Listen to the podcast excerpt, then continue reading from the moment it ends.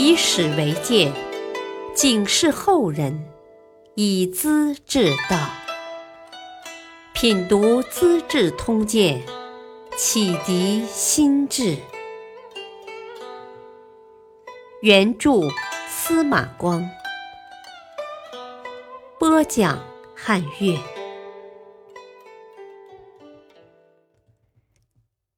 第一百一十七集：庄封保命，恋故国；猜忌忍心，杀长兄。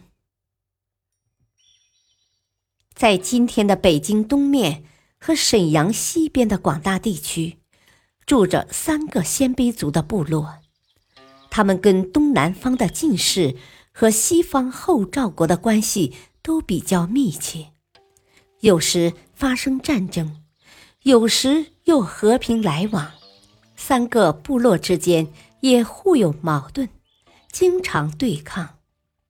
他们以各个部落的大首领的姓氏为称号，分别叫宇文部、段部和慕容部。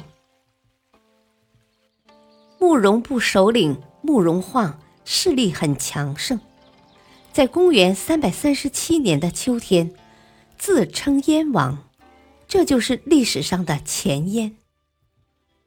他的兄长慕容翰智勇超群。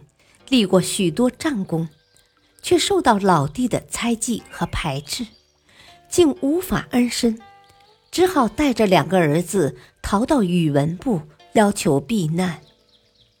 宇文部的大首领宇文义、窦归早就知道他的名声，同样心怀疑惧，想杀掉他。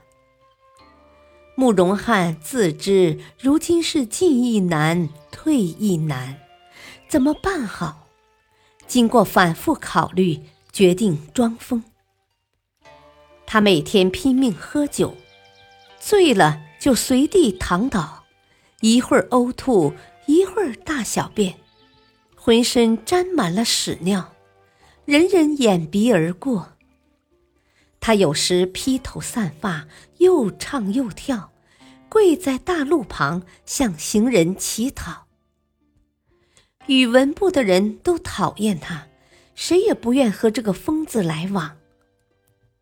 因为没人注意，他的行动反而自由，四处游走，把沿途的地理环境和山川形势牢牢地记在心里了。他和兄弟慕容晃本来没有公开的矛盾，只是受到怀疑才出走的，如今在异国流浪。却时时想到自己的祖国，心里无限思念。慕容晃也明白这些，便派商人王车到宇文部做买卖，顺便观察慕容翰。两人见面时都没说话，慕容翰只是摸摸自己的胸口，轻轻的点了点头。王车回到燕国。如实做了汇报。慕容晃明白，这是兄长想回国的表示，立即叫王车去迎接他。慕容翰武艺高强，能拉开三百斤的硬弓。王车带来分量恰当的弓箭，埋在回国的必经道路边，暗暗的告诉了他：春天到了。慕容翰偷到一匹宝马，带着两个儿子挖出弓箭，飞马逃向燕国。宇文义、窦归得到消息，派出一百多个骑士紧追不舍。慕容翰立马路边，手挽强弓，对着追来的骑士喝道：“我在你们宇文部做客很久，想回老家。”既然上了马，就不会再回头。过去我装疯卖傻，是隐蔽自己，逃避灾难。我的本事不曾丢掉呢，别来逼我自己讨死。骑士们一阵狂笑，冲到他的面前。慕容翰拉开弓箭，厉声叫道：“且慢！我在你们国家住的很久了，心里是感激的，实在不想杀你们。叫你们的头离开一百步，竖起刀，我来射。一发射中刀环，你们就回去；射不中，你们就过来。”骑兵队长听了。退转身去，把刀竖好。慕容翰嗖的一箭，正中刀环，吓得骑士们掉头而退。他回到燕国，受到热情接待，开始了新的生活。燕王听过兄长的汇报，了解到宇文部的山川形势，想出兵讨伐，兼并这个部落。他跟左司马高许商量，请他观察天象，看看结果会如何。原来高许也是郭璞一类的人，懂得天文地理和星象占卜，有时对人事预计的很灵验。燕王想跟他学，他却不愿教。燕王直截了当的问他：“你有一部神书。”却不给我看，能说你是忠心为国吗？高许很严肃的答道：“啊，自古以来，国君掌握原则，发号施令，臣子处理具体的事物，掌握原则的只劳心思，不用力气，生活的安逸轻松，办事的用心思也用力。”当然会很疲劳，观察天文、卜问吉凶，从早到晚十分辛苦，不是国王应该做的。主公要这一套学问干什么呢？燕王也就没再勉强他了。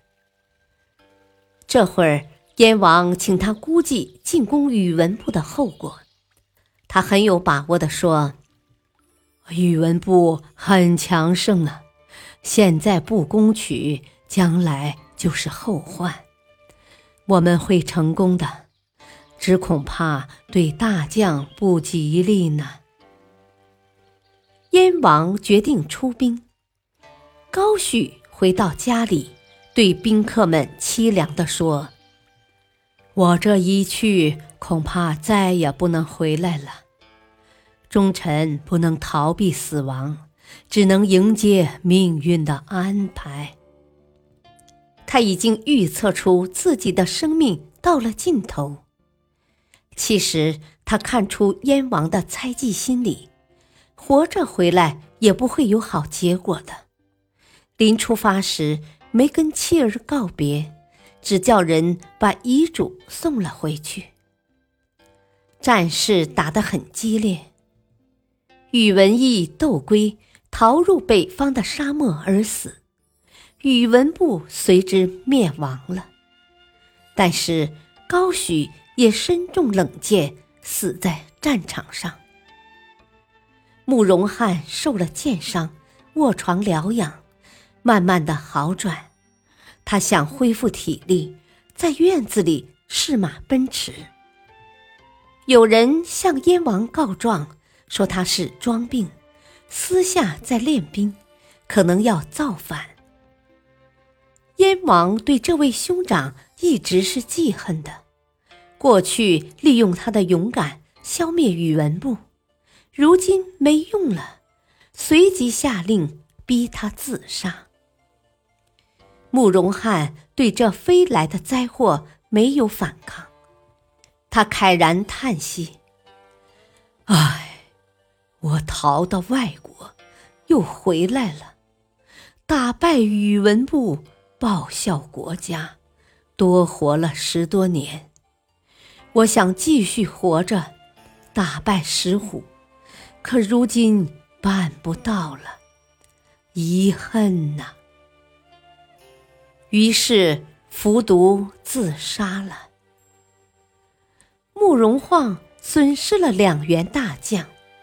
一位死在战场，一位死在自己的手上。